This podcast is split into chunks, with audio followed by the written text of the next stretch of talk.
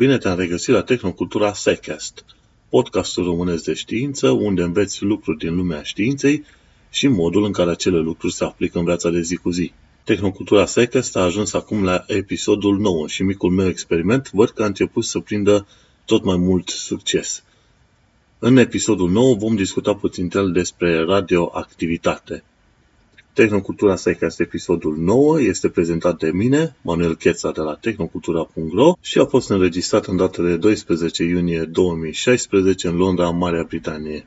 Nu întâmplător am ales subiectul radioactivității, pentru că am scris deja câteva articole pe tema aceasta pe tehnocultura.ro și mai ales am vrut să fac o diferență între radiație și radioactivitate și, bineînțeles, am vrut să îl introduc în acest episod pe domnul profesor Crețu Nicolae. O să pun câteva secvențe din înregistrări făcute acum aproape un an de zile legate de radioactivitate. Episodul acesta și viitoarele episoade vor fi puțin cel mai scurte pentru că sunt foarte limitate în timp. Așadar, hai să intrăm direct în pâine. Dacă te uiți în show notes, vei descoperi că am în secțiunea de video un filmuleț care spune cât uh, radiație primești atunci când zbori cu avionul. Experimentul a fost făcut de către Phil Mason, care este un chimist american relocat în Praga, în Cehia, și el ne arată că atunci când zburăm cu avionul, noi primim de 30 de ori mai multă radiație decât la nivelul solului și explică foarte bine de ce. Nu uita să urmărești acel film din show notes. Acum, care este treaba asta cu radiație și radioactivitate? Cum emisiunea este făcută pentru oamenii simpli, ca mine, ca tine, ca mulți alții, interesul meu este să înțeleg punctele generale ale unui subiect din lumea științei și mai apoi ce învățături putem trage și ce lucruri le putem aplica în viața de zi cu zi. Așadar, hai să facem o comparație între radiație și radioactivitate. Radiație este un transfer de energie sub formă de undă electromagnetică, ori sub formă de particule de la un obiect în, în jurul său. Cu alte cuvinte, radiație poți să spui că este radiație electromagnetică, acustică, gravitațională sau radiație corpusculară. De exemplu, vântul solar este considerat radiație. La fel, radiație electromagnetică, cu alte cuvinte, și lumina care vine de la soare, tot radiație este numită și se spune radiație electromagnetică. Sau când auzi sunetul de la boxe, se numește radiație acustică.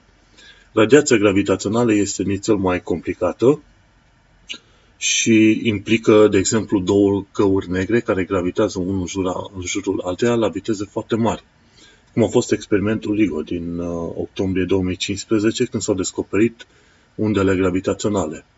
Practic, acele unde gravitaționale, o radiație gravitațională, nu este decât o deformare a spațiu-timpului transmisă radial peste tot în jur, pornind de la cele două găuri negre. Deci radiație este un termen foarte general care spune transmiterea de energie de la un punct în jurul său, de energie și de materie. Pe când radioactivitate este, să zicem, un, uh, un uh, subtip de radiație, de exemplu. Pentru că în cadrul radiației, radioactivității, ai de-a face cu radiație electromagnetică și cu radiație corpusculară. Sunt două părți eh, care sunt implicate în această radioactivitate. Așa cum vom afla și de la profesorul Crețu Nicolae de la Universitatea Transilvania în eh, foarte scurt timp, radioactivitatea este de fapt radiația care este generată de către nucleele atomilor. Și acolo este vorba de generare de radiație gamma, de radiație alfa și radiație beta. Radiația alfa sunt nuclee de heliu, radiația beta sunt uh, emisiile de electron sau proton și de pozitron și electron neutrino. Și mai apoi este radiația gamma, care este pur și simplu radiație electromagnetică de energii extrem de mari. Înainte de a asculta ceea ce are de zis domnul profesor Nicolae Crețu, Haideți să aflăm un lucru foarte interesant. Faptul că absolut totul de pe planeta aceasta este radioactiv. Interiorul planetei și chiar și noi suntem radioactivi. Adevărul este că noi am evoluat ca să suportăm o anumită cantitate, cantitate de radiație. Avem mâncarea care este radioactivă, bineînțeles radioactivitatea este extrem de mică, avem aerul care este radioactiv, avem radiația cosmică care ne poate afecta și avem radiația din interiorul Pământului care ne poate afecta. Din fericire, noi suntem protejați de radiația din interiorul Pământului, de scoarța terestră și de radiația cosmică de către atmosfera noastră. Așadar, hai să continuăm să vedem care este treaba cu radiația oamenilor. Interesant lucru este faptul că radiația de fond, care este radiația pe care o experimentăm peste tot, este aproximativ 3 milisievert pe an. Aceasta este doza care o primim. În uh, lumea radioactivității, radiația este măsurată în sieverți. Bine, sieverți este o unitate de măsură extrem de mare, dacă e să o aplici în viața de zi cu zi, și de aceea se folosesc niște cantități mult mai mici numite milisievert. Tot la fel ca în uh, magnetism. Un Tesla este foarte mare, tocmai de aceea vorbești că dispozitive electronice folosesc micro sau militeslas. Și referindu-ne la dozele primite și tocmai la faptul că noi vorbim în milisieverts, de exemplu, doza normală pentru un om este de 3-4 milisieverts pe an. În cadrul uh, activității din centralele nucleare, un angajat nu are voie să primească mai mult de 50 de milisieverts pe an. Iar uh, dacă ești într-o situație în care primești 100 de milisieverts pe an, atunci ai un risc crescut de cancer. Dacă ei să ajungem în zone cu radioactivitate foarte mare, de exemplu cum a fost în uh, reactorul de la Fukushima, dacă te duci acolo neprotejat, de exemplu, la 2, 2000 de milisieverts sau la 2 sieverts odată, ai de-a face cu efecte imediate asupra sănătății. La 4 sieverts e puțin probabil că vei mai trăi, iar la 8 sieverți ai șanse foarte mari să mori. De fapt, ești aproape mort. Și așadar, revenim la cantități mai micuțe, mai uh, acceptabile pentru viața de zi cu zi. Revenind la oamenii noștri radioactivi, cum sunt eu, tu și restul oamenilor, află că cei de la Health Physics Society și-au pus întrebarea dacă omul este radioactiv. Și se pare că da, însă cantitatea de radiație este atât de mică încât este neglijabilă. În fiecare secundă, de exemplu, 5.000 de atomi de potasiu 40, element care se găsește în fiecare om, se descompun radioactiv în alte elemente prin ceea ce se numește descompunere beta-minus. Acea descompunere beta-minus, se, în acea descompunere se eliberează un electron și un antineutrino. În descompunerea aceasta beta-minus, cea mai răspândită descompunere din cadrul celor 5.000 de atomi, un neutrin, un neutron pardon, se va transforma într-un proton și va elibera un electron și un antineutrino. Vom afla puțin mai multe despre aceste descompuneri în, în aproximativ un minut. Cei de la Health Physics Society au calculat că procesele de descompunere radioactivă din noi ne iradiază cu aproximativ 0,3 milisieverts pe an de 10 ori mai puțin decât 3, cei 3 milisieverts pe an din mediul ambient. Ea află acum un lucru foarte interesant.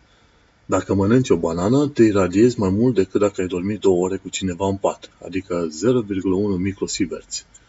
Tocmai de aceea s-a inventat unitatea de măsură numită BED, Banana Equivalent Dose. Dacă ai reușit să mănânci un milion de banane odată, atunci te-ai intoxicat de radiație și ai avea șanse mari să mori. Desigur, foarte probabil vei muri de alte lucruri legate de aparatul digestiv. Nu în niciun caz de, către, de radiație de la banane în cazul respectiv. Dar acum întrebarea se pune câtă radiație emite un om. Ei, vei vedea dacă urmărești tabelele pe care le-am pus pe tehnocultura.ro, chiar în show notes, că avem de-a face cu 0,05 microsieverts pe secundă sau cu 390 de microsieverts pe an. Cu cât ori mai mult cu cineva, cu atât te iradiezi mai mult. În plan localizat, pe termen scurt, efectul este imperceptibil, însă efectul cumulat de-a lungul anilor se poate resimți în risc puțin mai mare de cancer. Cineva care a făcut un asemenea calcul este Richard Mueller, profesor de fizică de la Universitatea California din Berkeley care a prezentat public în articolul Radioactivity of the Human Body Un, arti- un calcul prin care un om din 28.000 de oameni moare din cauza cancerului generat de către propriul corp. Respectiv e vorba de cancerul generat de radiația propriului corp. Calcularea la populația SUA, el a ajuns la cifra de 35 de oameni din 340 de milioane care mor anual de cancer generat de propria radiație. Calculele nu sunt exacte, dar ne prezintă o perspectivă interesantă asupra acestor lucruri. Richard Miller mai are o serie de asemenea calcule puse în directorul său public și, desigur, e interesant de urmărit și acelea. Vezi că le găsești în show notes. Revenind la radioactivitatea umană, cantitatea de izotop radioactiv de potasiu 40 este de 5000 de becquerel, adică acei 5000 de atomi care se descompun în fiecare secundă. Potasiu 40 are perioada de înjumătățire de 1,23 de milioane, miliarde de ani, pardon, nu milioane, ceea ce înseamnă că acest element provine de la supernova ce a generat sistemul solar. Și dacă tot avem 5.000 de becquerel sau 5.000 de atomi de potasiu 40 care se descompun radioactiv în noi, află că doar 10% din acei 5.000 de atomi generează radiație gamma, iar o parte bună din această radiație se duce către exterior. Radiația gamma este suficient de puternică încât să afecteze ADN-ul din celule. La un milion, la un milion de electronvolți, adică de un milion de ori mai puternic decât lumina vizibilă, gamma are suficient de mare energie încât să arunce electronii de pe orbitele din jurul atomilor și astfel se rup legăturile moleculare. Din fericire, generăm doar 500 de raze gamma pe secundă, iar parte bună din acestea nu ne afectează. Un om de 70 de kg are aproximativ 140 de grame de potasiu 40 în corp, cam 0,2% din greutatea corpului, astfel că la o activitate specifică de 30 de becquerel pe gram, adică dacă împarți cei 5000 la 70, putem calcula faptul că există 4 kBq sau 4.000 de atomi în descompunere chiar acum. Deci, undeva între 4.000 și 5.000 de atomi de potasiu 40 se descompun în tine. Dar gândește-te la cât de mic este un atom față de întregul corpul uman, efectul este aproape imperceptibil. Interesant lucru, circa 0,0117% din potasiul din corp este potasiu 40, extrem de puțin. Un lucru interesant, carbon 14, alt element radioactiv din corpul uman, element ce are o perioadă de înjumătățire de 5730 de ani, se află în cantitate de 3 kBq în om. De ce este radioactivitatea periculoasă și de ce sunt oamenii atât de speriați de radioactivitate? Ei bine, este vorba de descompunerile radioactive și de generarea de radiație alfa, beta și gamma. În show notes vei găsi o imagine foarte interesantă care ne poate ajuta foarte mult, de exemplu, atunci când e vorba de explozii nucleare sau de căderi de materiale radioactive. De exemplu, particulele alfa, care sunt nuclee de heliu, pot fi oprite cu o singură foaie de hârtie. Particulele beta, care sunt în special electroni la viteze foarte mari, pot fi oprite de către o foiță de aluminiu. Iar uh, radiația gamma, care este unde electromagnetică de energie extrem de mare, poate fi oprită numai de către un zid foarte gros de beton sau uh, de foarte multă apă, ori dacă nu, de un zid cu o grosime de cel puțin 10 cm de plumb.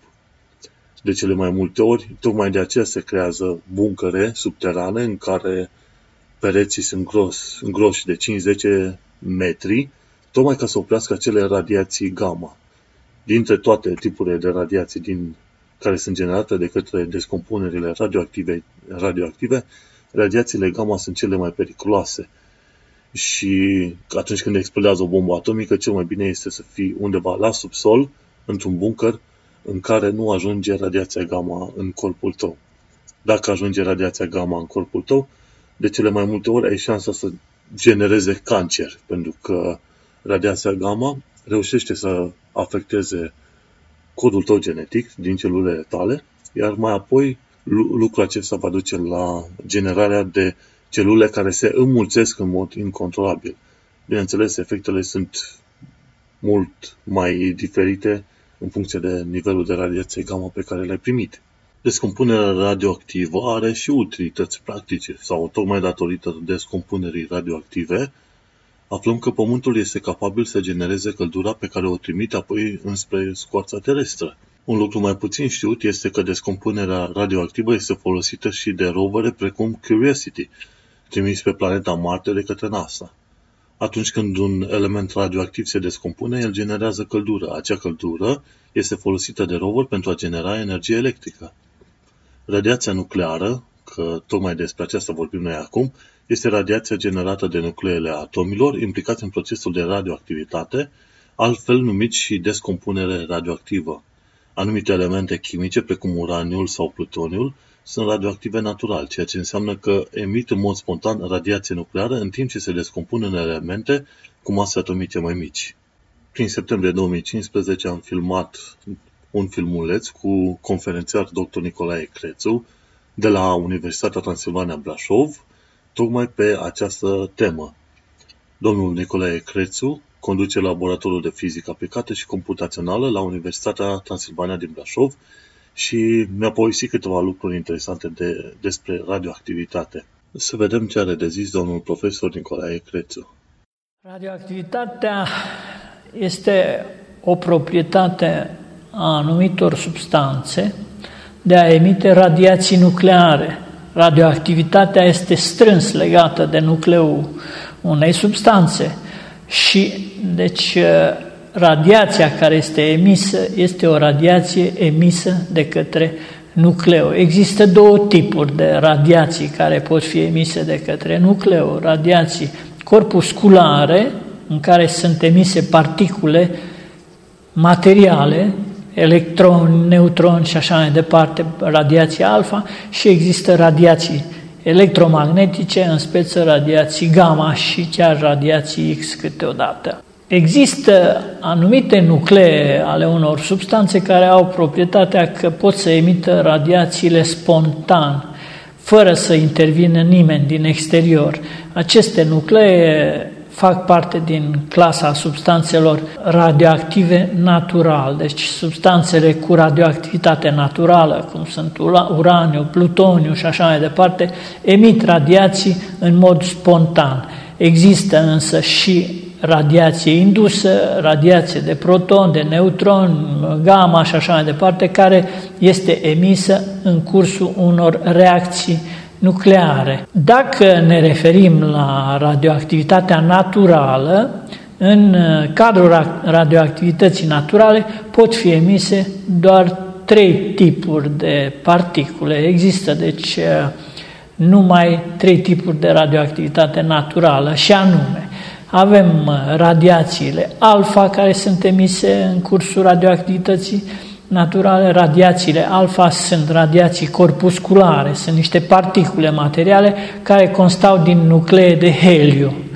Celălalt tip de radiație, radiația beta, este de două tipuri, radiație de electroni sau radiație de pozitroni. Ceea ce este interesant este faptul că nucleul în sine nu conține electroni sau pozitroni. S-a constatat că radiația beta de electroni sau de pozitroni are loc datorită faptului că în nucleu apar procese de transformare ale nucleonilor din unii în alții.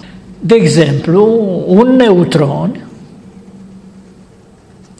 din nucleu se descompune și se transformă într-un proton și odată cu acesta apare un uh, electron, o să-l notăm noi cu beta minus, și de asemenea se mai emite, emite încă o particulă care se numește antineutrin, un proton, de exemplu, la rândul lui se dezintegrează, se transformă într-un neutron, într-un pozitron, o să-l notăm cu beta plus, și, evident, un o altă particulă care poartă numele de neutrin. Neutrinul și antineutrinul reprezintă particula, respectiv antiparticula, la fel cum electronul și pozitronul sunt uh, particula, respectiv antiparticula pereche a acestei uh, particule elementare. Avem aici un exemplu de materie și antimaterie. Electronul este, să zicem, materia, antiparticula este uh, pozitronul care este anti, antimateria. Și acum vine întrebarea, ce este această antimaterie? Particulele au mase identice, au uh, spini identici, dar au sarcini diferite. Atunci când, cele, când particula și antiparticula se ciocnesc, uh, rezultă energie. S-a vorbit de radiație alfa și beta, dar ce știm de radiația gamma? Cel de-al treilea tip de radiație este radiația gamma. Radiația gamma este o radiație de natură electromagnetică, ea este soră cu lumina, să spunem, dar are energie mult mai mare decât lumina, întrucât frecvența acesteia este mult mai mare decât frecvența luminii. Radiația gamma de regulă însoțește dezintegrările, deci radioactivitatea alfa și radioactivitatea beta, și se datorită faptului că atunci când se emite o particulă alfa sau o particulă beta, nucleul rămâne într-o stare energetică excitată. La revenirea pe nivelele fundamentale, nucleul se dezexcită și emite radiație gamma. Dacă radiația beta generează electroni și pozitroni, asta nu înseamnă că radiația gamma generată este generată tocmai de anihilarea dintre electroni și pozitroni, cumva? Radiația aceasta gamma, deci, nu este aceeași cu radiația care ar rezulta din ciocnirea a unei particule și a antiparticule respective. În speță, să zicem, electronul și pozitronul se ciocnesc, rezultă tot o radiație gamma. Dar radiația gamma, care constituie radiația din radioactivitatea naturală nu este identică cu această radiație de anihilare, să zicem, dintre cele două particule. În ceea ce privește radioactivitatea aceasta naturală, ea este un fenomen evident folositor, ea este folosită în energetica nucleară, dar radioactivitatea aceasta naturală este în același timp și periculoasă pentru că la interacțiunea acesteia cu țesuturile vii, cu țesuturile biologice, în general duce la distrugerea acestor țesuturi. Noi nu avem uh, niște senzori special, cum avem un senzor de lumină, uh, ochiul, avem senzor pentru sunete, urechea. Pentru astfel de radiații nu avem senzori și deci nu suntem protejați. Din acest motiv, uh, se construiesc aparate speciale care pun în evidență aceste radiații și măsoară radiațiile respective ca să putem să ne protejăm, deci să nu intrăm în câmpuri de astfel de radiații. Efectul uh, acestor radiații, efectul destructiv, este un efect cumulativ și uh, cu cât rămânem un timp mai îndelungat într-un câmp de, radio- de radiații nucleare, cu atât efectele sunt mai dezastroase. Există și un prag la care, sau pragul letal la care, dacă atingem acest prag, suntem într-un pericol foarte mare. Celălalt tip de radiație, radiația care constituie radioactivitatea indusă și care apare în reacțiile nucleare pe care le putem produce, reacțiile nucleare de regulă au loc în reactoarele nucleare sau în cazul acceleratoarelor de particule. Radioactivitatea artificială poate să conțină și alte tipuri de particule, poate să conțină protoni, poate să conțină neutroni, particule alfa și așa mai departe. Și radiațiile acestea de neutron, de exemplu, neutronii care produc la rândul lor reacții nucleare, uh, sunt extrem de periculoase și uh, trebuie să ne protejăm ca atare. Dat fiindcă radioactivitatea este periculoasă, cum ne putem proteja împotriva unor asemenea fenomene?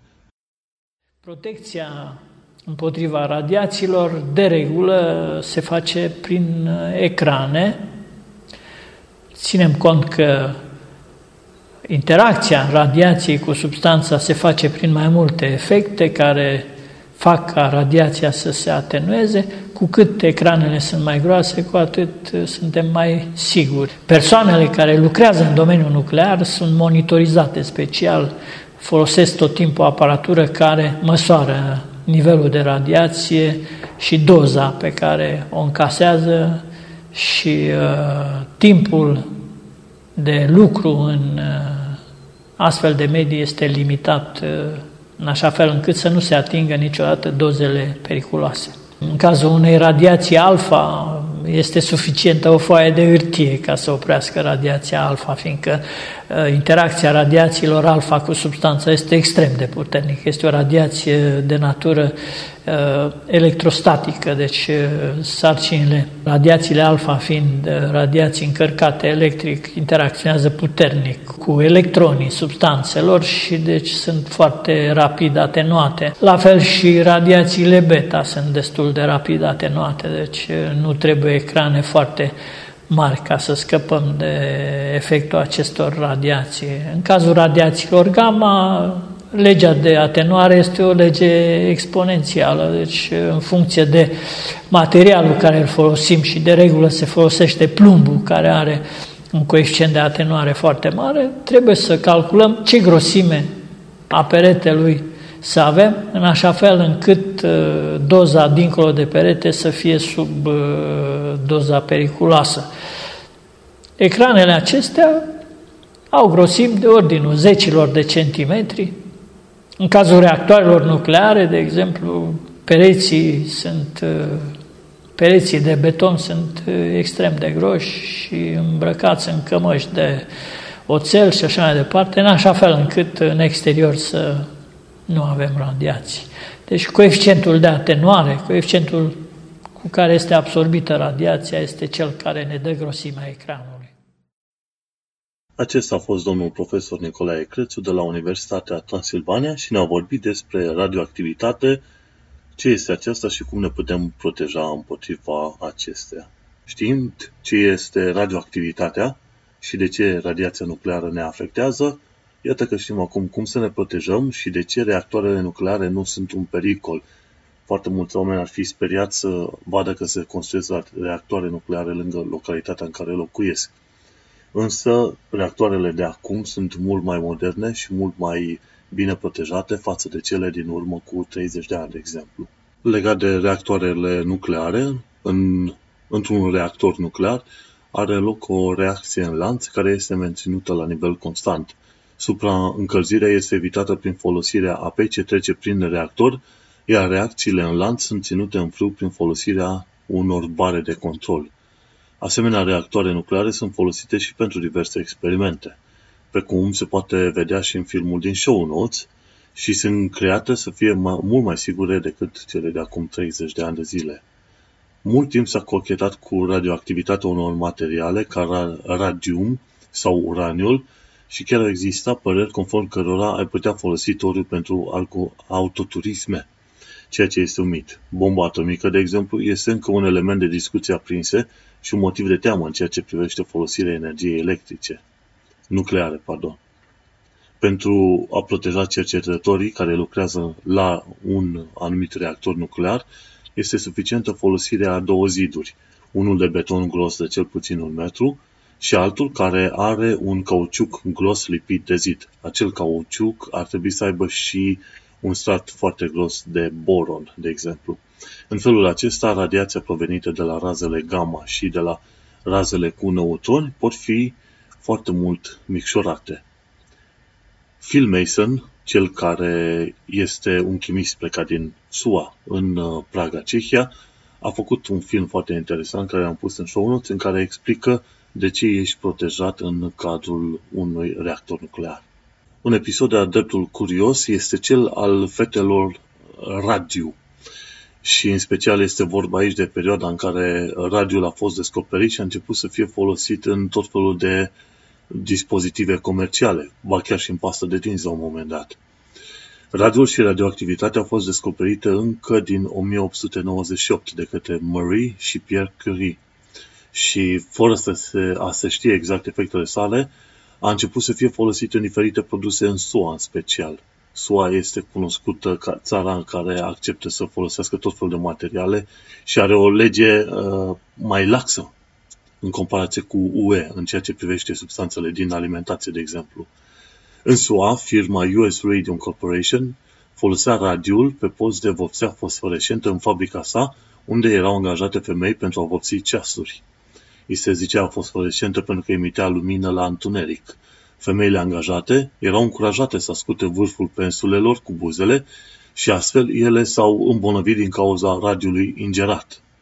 Dar fiindcă la US Radio Corporation erau angajate femei care lucrau cu un element radioactiv, respectiv cu radium, ele au început să se îmbolnăvească și să moară rând pe rând. Au trebuit să treacă ani buni până când, să se, până când adevărul a ieșit la iveală și vreo cinci dintre femeile angajate au dat în judecată fir, firma, între timp ele au murit și numai una dintre ele a reușit să supraviețuiască, tocmai pentru că nu îi plăcea gustul uh, radiumului și, to- și ea nu ascutea pensulele respective cu buzele cum făceau restul femeilor angajate.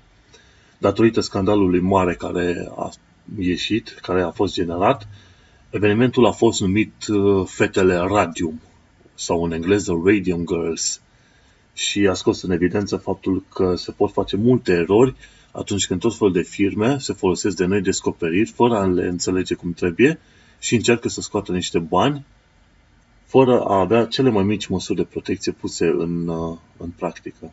Legat de radioactivitate, se știe astăzi faptul că căldura din interiorul planetei noastre provine în mare parte de la descompunerea radioactivă din interiorul planetei. În interiorul planetei avem încă destul de multe materiale radioactive, acestea se descompun și generează căldură. Același procedeu este folosit și la roverul Curiosity, care este trimis pe planeta Marte. Și se consideră că undeva între 50% și 80% din căldura din interiorul planetei provine tocmai de la această descompunere radioactivă.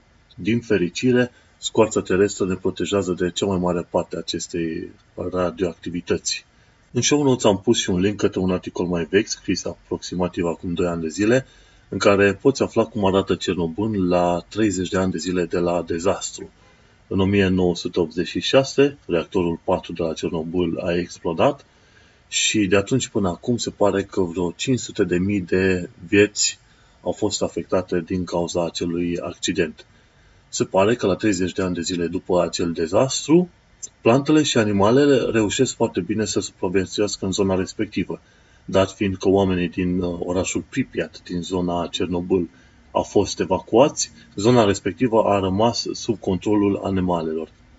Totuși, astăzi mai poți face vizite în locul respectiv pentru maxim câteva ore pe zi și nu ai voie să atingi plante și animale. Mai mulți oameni au fost deja acolo, au făcut filmări și când apropiau aparatul Geiger Counter, cel care măsoară radioactivitatea, la un moment dat începea să urle nebunește când te apropiai de o frunză sau cine știe de haine lăsate pe jos sau de o jucărie.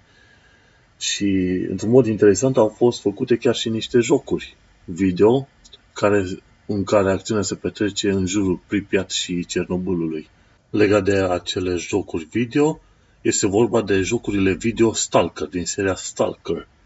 Stalker Shadow of Chernobyl, Call of Pripyat și Clear Sky jocuri în care acțiunea se petrece într-o, într-o lume post-apocaliptică și în care Cernobâlul este un punct central. Sunt jocuri foarte interesante și cine are ocazia le poate cumpăra de pe go.com, de exemplu. Cum sunt fan jocuri video, din când în când voi face și referiri la jocuri video sau tehnică legată de jocurile video. Iar go.com este gog.com, goodoldgames.com, un website de unde poți cumpăra jocuri la un preț decent și nu trebuie să te plângi că ai probleme cu serial number sau altceva. Ți se oferă jocul, îl instalezi și te poți folosi fericit de el. Una dintre cele mai interesante utilizări ale, ale descompunerii radioactive este tocmai conceptul de perioadă de înjumătățire. Respectiv este vorba de materiale radioactive care se transformă în alte materiale într-o anumită perioadă. acea perioadă este numită perioada de înjumătățire, adică perioada în care jumătate din elementul respectiv s-a transformat într-un alt element. O asemenea situație se aplică, de exemplu, la carbon 14, care are o perioadă de înjumătățire de 5730 de ani. Carbon 14 este folosit pentru a data tot felul de plante și animale până în urmă cu 60.000 de ani. Și acest carbon 14 este în genere generat cu ajutorul radiației cosmice și este obținut din azot. Azotul va deveni carbon 14 prin, uh, prin eliberarea unui proton. Și acel carbon 14 ajunge să intre în interiorul plantelor și animalelor. De cele mai multe ori, acel carbon 14 ajunge în interiorul plantei, care se folosește de dioxid de carbon, de exemplu, și apă și lumină pentru a-și genera propriile substanțe nutritive. Acele plante sunt mâncate de animale și acel carbon 14 ajunge să fie folosit în procesele de dezvoltare a animalului. Și iată cum, folosind carbon 14 și știind uh, descompunerea radioactivă, putem afla anumite perioade aproximative în care a trăit un anumit uh, animal. Dar uh, toată treaba asta te ajută dacă te duci până la maxim 60.000 de ani. Acest, fenomen, acest procedeu se numește uh, datare cu radiocarbon. Bine, în procedeul general se numește datare radiometrică și se folosește de fapt de acest fenomen de înjumătățire și în funcție de elementele pe care le studiezi, poți afla diferite vârste și poți data, de exemplu, inclusiv staturi geologice pe planeta noastră. Dacă, de exemplu, te folosești de carbon 14 pentru a afla vârsta sau perioada în care au trăit anumite plante sau animale, până în urmă cu 60.000 de ani, pentru alte lucruri, cum ar fi pentru roci, se poate folosi datarea uraniu-plumb. Și se știe faptul că perioada de înjumătățire a uraniului 238 către plumb 206 este de aproximativ 4,47 de miliarde de ani. Și îți dai seama, într-un mod foarte interesant, dacă știi aceste perioade de înjumătățire, care au fost calculate și există deja tabele pentru ele, poți afla care este vârsta unui anumit strat geologic, de exemplu, sau a unei anumite roci, ori chiar a, unui, a unei bucăți de meteorit care cade pe Pământ. O problemă spinoasă a fost tocmai aflarea vârstei planetei Pământ. În uh, perioada, în era victoriană, undeva între 1850 și 1900, încă nu se știa în mod exact care este vârsta Pământului sau Universului. Se considera că oarecum Universul întreg are o vârstă maximă de 1,3 miliarde de ani și la un moment dat Lordul Kelvin a ajuns la concluzia că Pământul ar trebui să aibă minim 100 de milioane de ani ca vârstă, ceea ce contrazicea nițel teoria lui Darwin, care avea nevoie de câteva sute de milioane de ani cel puțin pentru a arăta că anumite animale evoluează dintr-un anumit tip de animal în altul. Însă, prin 1898, Marie Curie a descoperit fenomenul radioactivității și a faptului că anumite elemente se descompun în alte elemente. Undeva prin 1904, fizice, fizicianul Ernest Rutherford a arătat că poți folosi această descompunere radioactivă pentru a data anumite roci. Prin anul 1920, prin anii 1920, deja se considera că vârsta planetei Pământ este undeva pe la vreo 3 miliarde de ani și se considera că intră în contradicție cu ideea știută că Universul ar fi undeva la 1,3-1,8 miliarde de ani. A trebuit să treacă încă vreo 30 de ani de zile de atunci, până când tabelele cu vârsta planetei Pământ au fost revizuite și s-a ajuns la concluzia că planeta noastră are undeva pe la vreo 4,5 miliarde de ani. De cele mai multe ori, pentru datarea planetei Pământ s-a folosit materialul zirconiu, care este un mineral format din zinc, siliciu și oxigen. Acest zirconiu are în interiorul lui atom de uraniu și, nu, și este foarte, foarte greu să introduci atom de plumb în interior. Datarea radiometrică s-a folosit de perioada de înjumătățire pentru a descoperi faptul că acel uraniu din interiorul zirconiului s-a transformat de-a lungul erelor în plumb. Dar fiindcă plumbul nu putea intra din afară, s-a știut că plumbul din interiorul zirconului este un produs al descompunerii radioactive al uraniului. Și calculând cantitatea de raporturile de uraniu și plumb din acel material, s-a ajuns la concluzia că planeta Pământ are peste 4 miliarde de ani.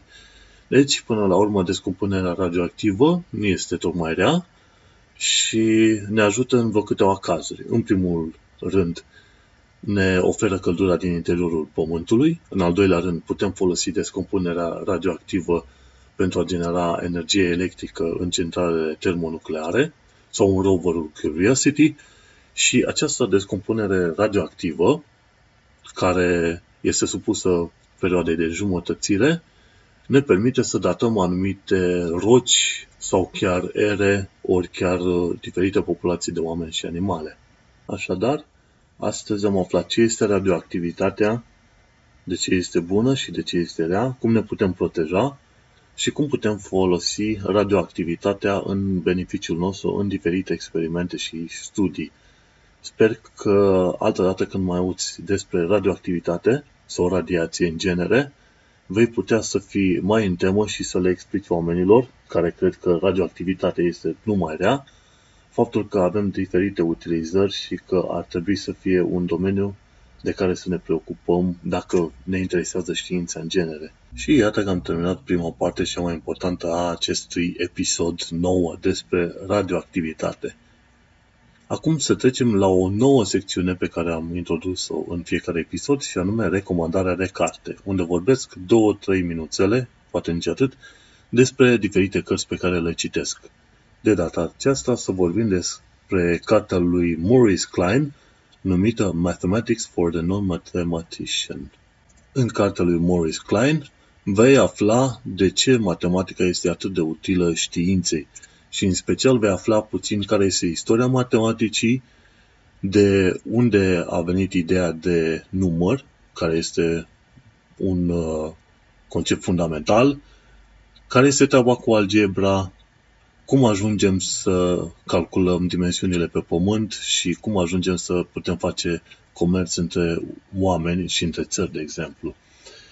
Și de-a lungul cărții, care are undeva pe la vreo 660 de pagini, vei reuși să afli și o istorie a științei în genere și vei afla puțin și istoria lui Galilei, Newton și modurile în care aceștia au reușit să introducă matematica în lumea științei. Galileo a fost de fapt cel care a vrut să introducă un aspect cantitativ în legătură cu diferite fenomene din uh, viața de zi cu zi. Și astfel a fost interesat să afle de de ce cad mai mult cu cât, cu ce viteză cad obiectele atunci când le dai drumul la o anumită înălțime.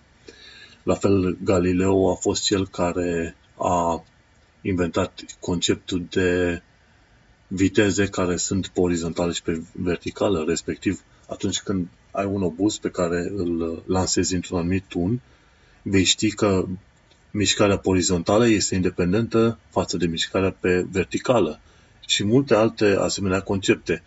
Cartea aceasta de matematică a lui Morris Klein nu este numai o carte de matematică pură, ci este o carte care ne arată modul în care matematica a afectat știința în genere și modul în care putem folosi matematica pentru viața de zi cu zi, pentru a ne îmbunătăți, de fapt, viața de zi cu zi. Nu trebuie să te lași intimidat de faptul că are undeva pe la vreo 630-660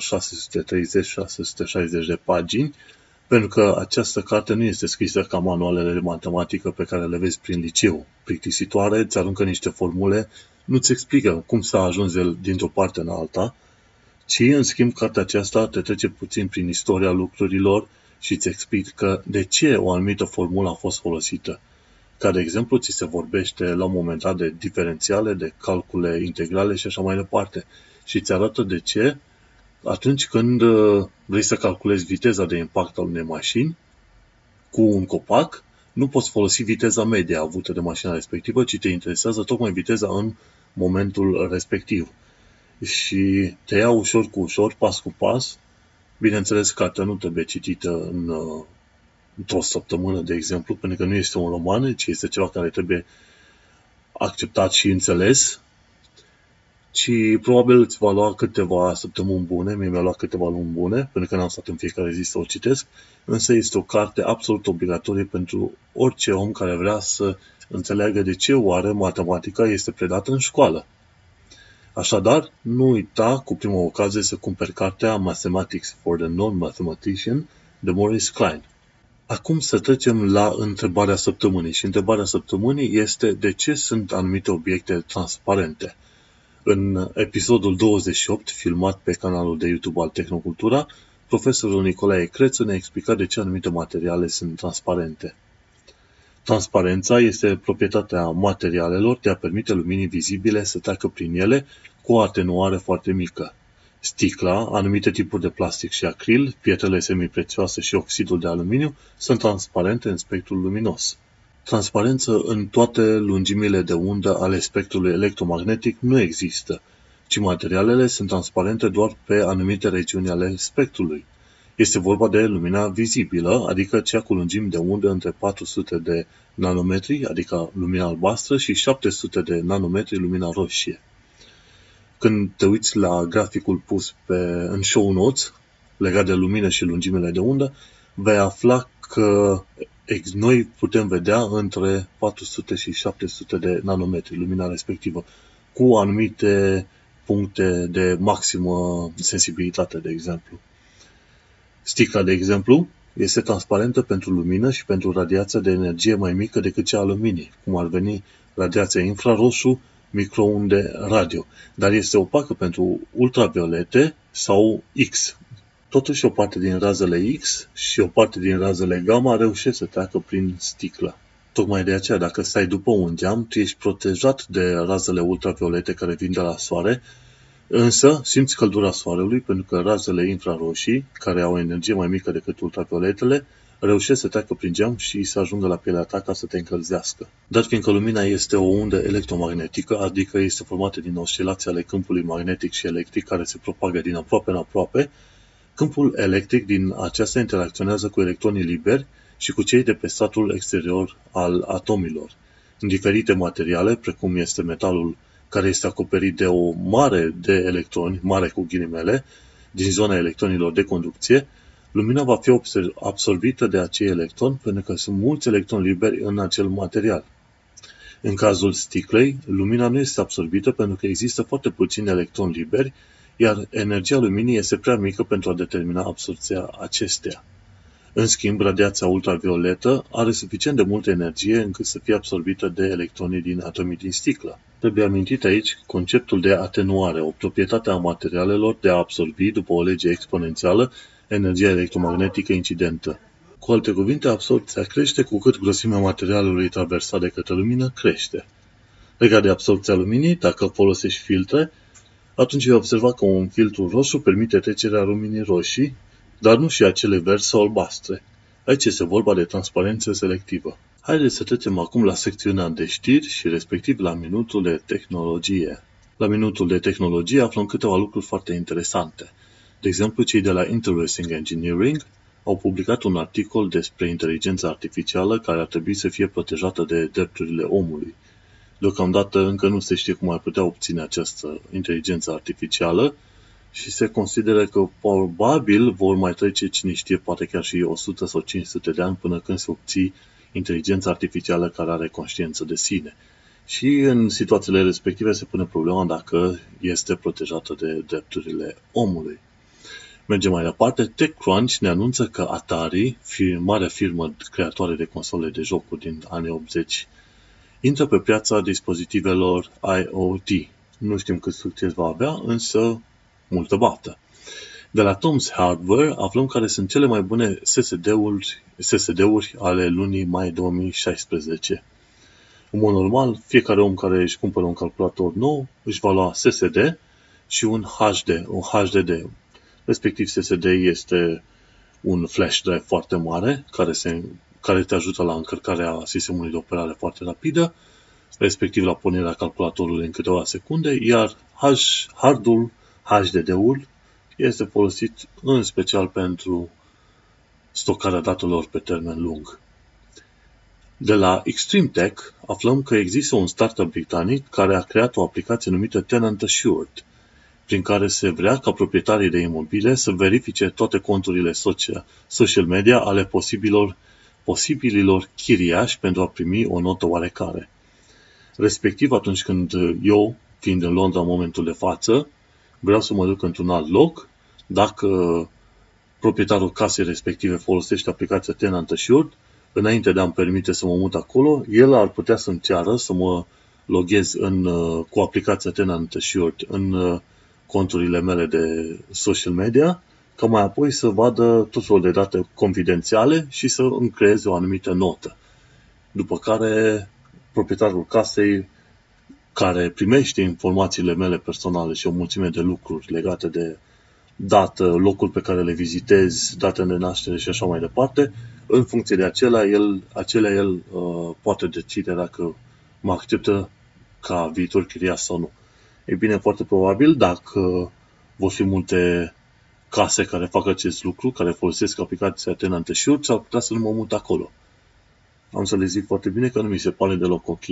În mod normal, când te duci și deja lucrezi în Anglia, poți să prezinți payslip, respectiv o foaie prin care demonstrezi că tu primești un salariu de o anumită firmă și pe baza, pe baza acelui payslip te poți angaja liniștit. De fapt, nu te poți angaja, îți poți găsi o anumită chirie prin intermediul unor agenții imobiliare. Mergem mai departe la minutul de tehnologie și aflăm că românii au creat un asistent personal care se numește Woogie. Woogie ar trebui să fie un competitor al Alexa de la Amazon și al lui Google. Sunt foarte curios ce vor reuși să facă ei cu acest nou asistent personal. De la Fully Charged aflăm cum se comportă un ATV electric în UK. În uh, Marea Britanie a apărut o firmă care se ocupă de crearea ATV-urilor electrice și se pare că sunt mult mai, mult mai silențioase, însă la fel de performante ca ATV-urile clasice. De la TechCrunch aflăm un lucru foarte interesant, de fapt a fost chiar uh, știrea săptămânii în uh, lumea tehnologiei. E vorba de faptul că conturile de LinkedIn și Twitter al lui Mark Zuckerberg au fost hackuite. El folosea parola da, da, da pentru Twitter, iar contul de Twitter era conectat la LinkedIn. Desigur, Mark Zuckerberg fiind uh, marele șef al și inventatorul Facebook, el și-a creat contul de Twitter numai în glumă și se pare că n-a mai postat acolo nimic din 2012.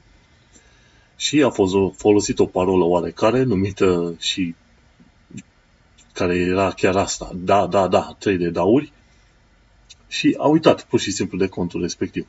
Iar acum niște oameni s-au gândit să facă o glumă și i-au preluat controlul asupra contului de Twitter și asupra contului de LinkedIn.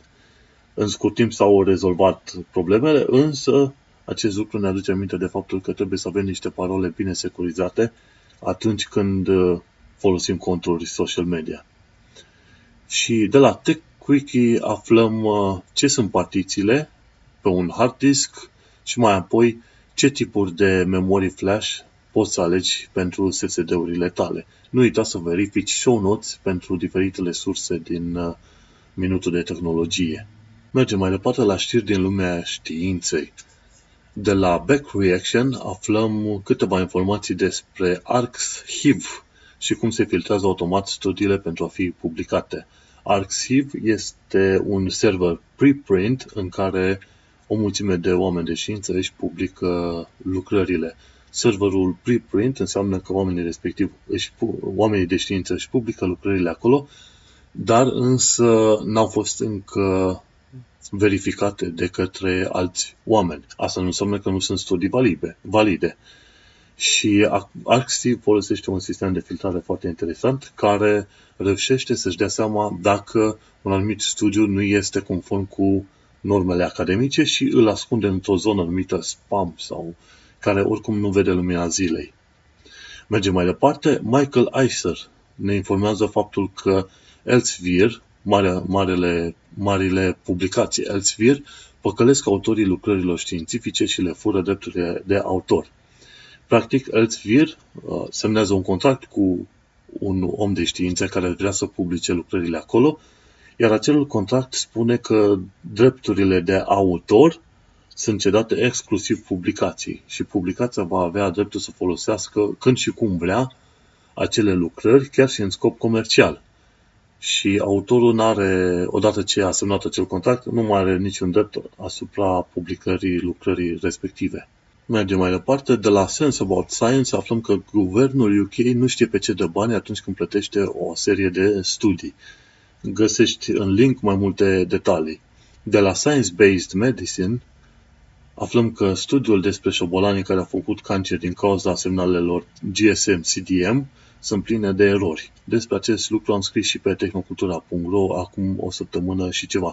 Este celebrul studiu care spunea că telefoanele mobile dau cancer. Bineînțeles, un studiu care are multe erori și care va fi invalidat în cel mai scurt timp. Mergem mai departe. Daily Galaxy ne informează că o genă permite comunicarea dintre celule și a dus la apariția vieții inteligente. Este interesant de citit, întregul articol este puțin cam lunguț și este vorba de faptul că acea genă permite generarea unei proteine care permite, la rândul ei, comunicarea între celule. Scholarly One anunță că alte publicații frauduloase sunt gata să păcălească oamenii de știință. Și aici este vorba de următoarele publicații. Scientific Open Access Journals, Remedy Publications, International Academic Publishing House, Scientific Federation și eScience Publisher. Deci cinci noi uh, jurnale frauduloase care au apărut și care sunt gata să păcălească oamenii. De la number file aflăm că există angrenaje a câte trei roți dințate care intră în contact. E bine, aceste angrenaje arată foarte ciudat și trebuie neapărat să vezi filmul ca să poți înțelege măcar cât de cât despre ce este vorba. Dar știrile din lumea științei nu se termină aici. Cei de la New Scientist ne anunță că porci folosiți pentru a crește organe umane sunt deja în lucru, respectiv se iau niște celule de la pacient, pe baza celor celule, se duce la creșterea unor anumitor organe în porci. În acest fel, corpul nu refuză organul respectiv pentru că va fi creat chiar din celulele pacientului. Și este un pas mare, mai ales pentru situația în care nu ai suficient de multe organe de transplant. De la Seychelles Space aflăm că există rezervoare enorme de apă în spațiu. Există în anumite zone din univers și din galaxie atât de multă apă încât ai putea pune întregul nostru sistem solar în ele. De la Healthcare Triage găsești o imagine interesantă legată de știință versus restul. restul. Și în imaginea respectivă vezi foarte bine, există două indicatoare.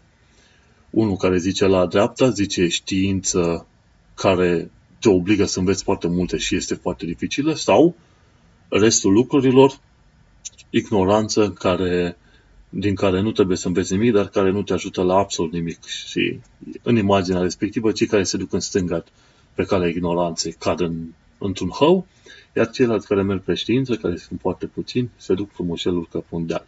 Este o imagine interesantă, dacă vrei poți să iei și să-i dai share pe Facebook. Și o ultimă știre din lumea științei vine de la Science Friday și este vorba de o abordare mai veche în lupta cu bacteriile respectiv încă de prin anii 20, s-au folosit bacteriofagi ca metodă antibiotică.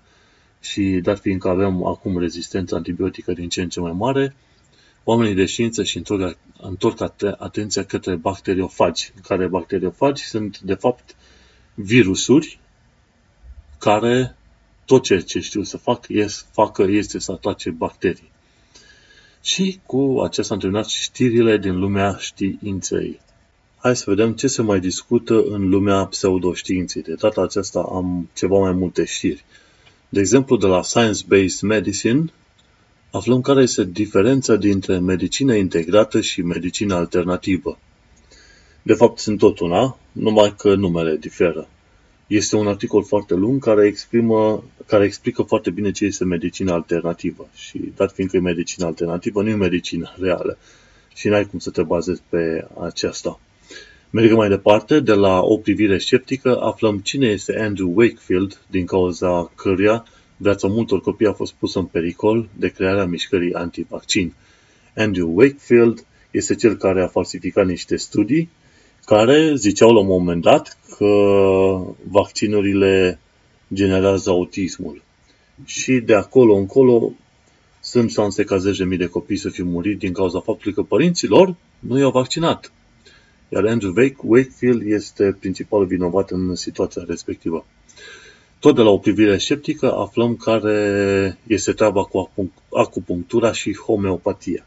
Și aflăm faptul că ele sunt doar niște placebouri. În niciun caz un remediu real. Și probabil dacă te duce să te spovedești la preot, ar fi și mai ieftin și și mai bine decât acupunctura sau homeopatia. Iar de la Naturopathic Diaries aflăm că petiția care atrage atenția că naturopatia este o minciună atrage tot mai multă atenție. Și Naturopathic Diaries este de fapt un blog creat de către o tanti care a fost și ea un doctor naturopat. La un moment dat, ea fiind interesată într-adevăr de uh, bine bunăstarea pacienților și a dat seama că naturopatia asta nu are nimic de a face cu meseria de doctor. Și a creat blogul Naturopathic Diaries în care explică de ce naturopatia nu este bună și a deschis chiar o petiție prin care vrea, să, vrea ca guvernul SUA să reglementeze activitatea naturopaților și să-i scoată din uh, sistemul medical, respectiv să nu mai fie numiți medici. Pentru că nu sunt medici, sunt niște șarlatani ordinari. Și acum să mergem mai departe la secțiunea de bonus, care este mai scurtă decât de obicei, însă afli câteva lucruri interesante. Respectiv, de la SciShow afli 8 lucruri interesante despre brânză. De la Compound, Compound Chem, Chem pardon, vei afla chimia pepenelui. De la Applied Science vom afla cum arată hârtia sensibilă la căldură. De la Today I Found Out afli două lucruri foarte interesante. Faptul că elicopterele nu cad ca pietrele când li se oprește motorul și de ce, și cum se calculează caloriile din mâncare. De la Deep Astronomy aflăm că există foarte multe joburi legate de lumea astronomiei și o bună parte dintre ele sunt din lumea ingineriei, nu numai din partea de știință propriu-zisă, inginerie, informatică și sunt foarte multe legate de lumea astronomiei. De la TED-Ed aflăm cum funcționează tranzistorii, iar mai apoi de la Crash Course Games aflăm cum a intrat Microsoft în lumea jocurilor video, respectiv în lumea con- jocurilor video de pe console. Și un ultimul lucru, aflăm de la Atlas Obscura. Numerele de pe pistele din aeroporturi reprezintă deviația în 10 de grade față de nordul magnetic. Respectiv, dacă te uiți prin Google Maps și vezi 9, vei afla că pista respectivă este la 90 de grade față de nordul magnetic. Și cam aici se termină secțiunea de bonus. Ca de fiecare dată este foarte indicat să urmărești secțiunea de show notes și să verifici linkurile respective pentru a avea mult mai multe informație decât informația audio pe care o primești prin podcastul acesta. Nu uita că podcastul are două părți, cea de show notes și partea audio. Așadar, trebuie să, fie, să le iei în considerare și să le iei împreună pe amândouă ca să primești informațiile din plin. Și cu această ocazie am terminat episodul 9 despre radioactivitate. Vom uh, avea un nou episod undeva peste două, aproape trei săptămâni, pentru că voi lipsi de pe internet o perioadă bună și când voi reveni vom afla câteva lucruri interesante despre, și aici nu zic, este un secret total. De obicei prefer să nu anunț care sunt episoadele viitoare. Acesta a fost episodul 9. Am discutat despre radioactivitate și cum ne putem proteja de aceasta și cum putem să o folosim pentru binele nostru. Sunt Manuel Cheța de la tehnocultura.ro și ai ascultat Tehnocultura SciCast mă poți găsi pe tot felul de site-uri și locuri și chiar și pe Facebook, pe diferite pagini și grupuri. În show notes Chiar ultimele linkuri sunt grupurile în care mă găsești pe Facebook. Așadar, până data viitoare, te salut!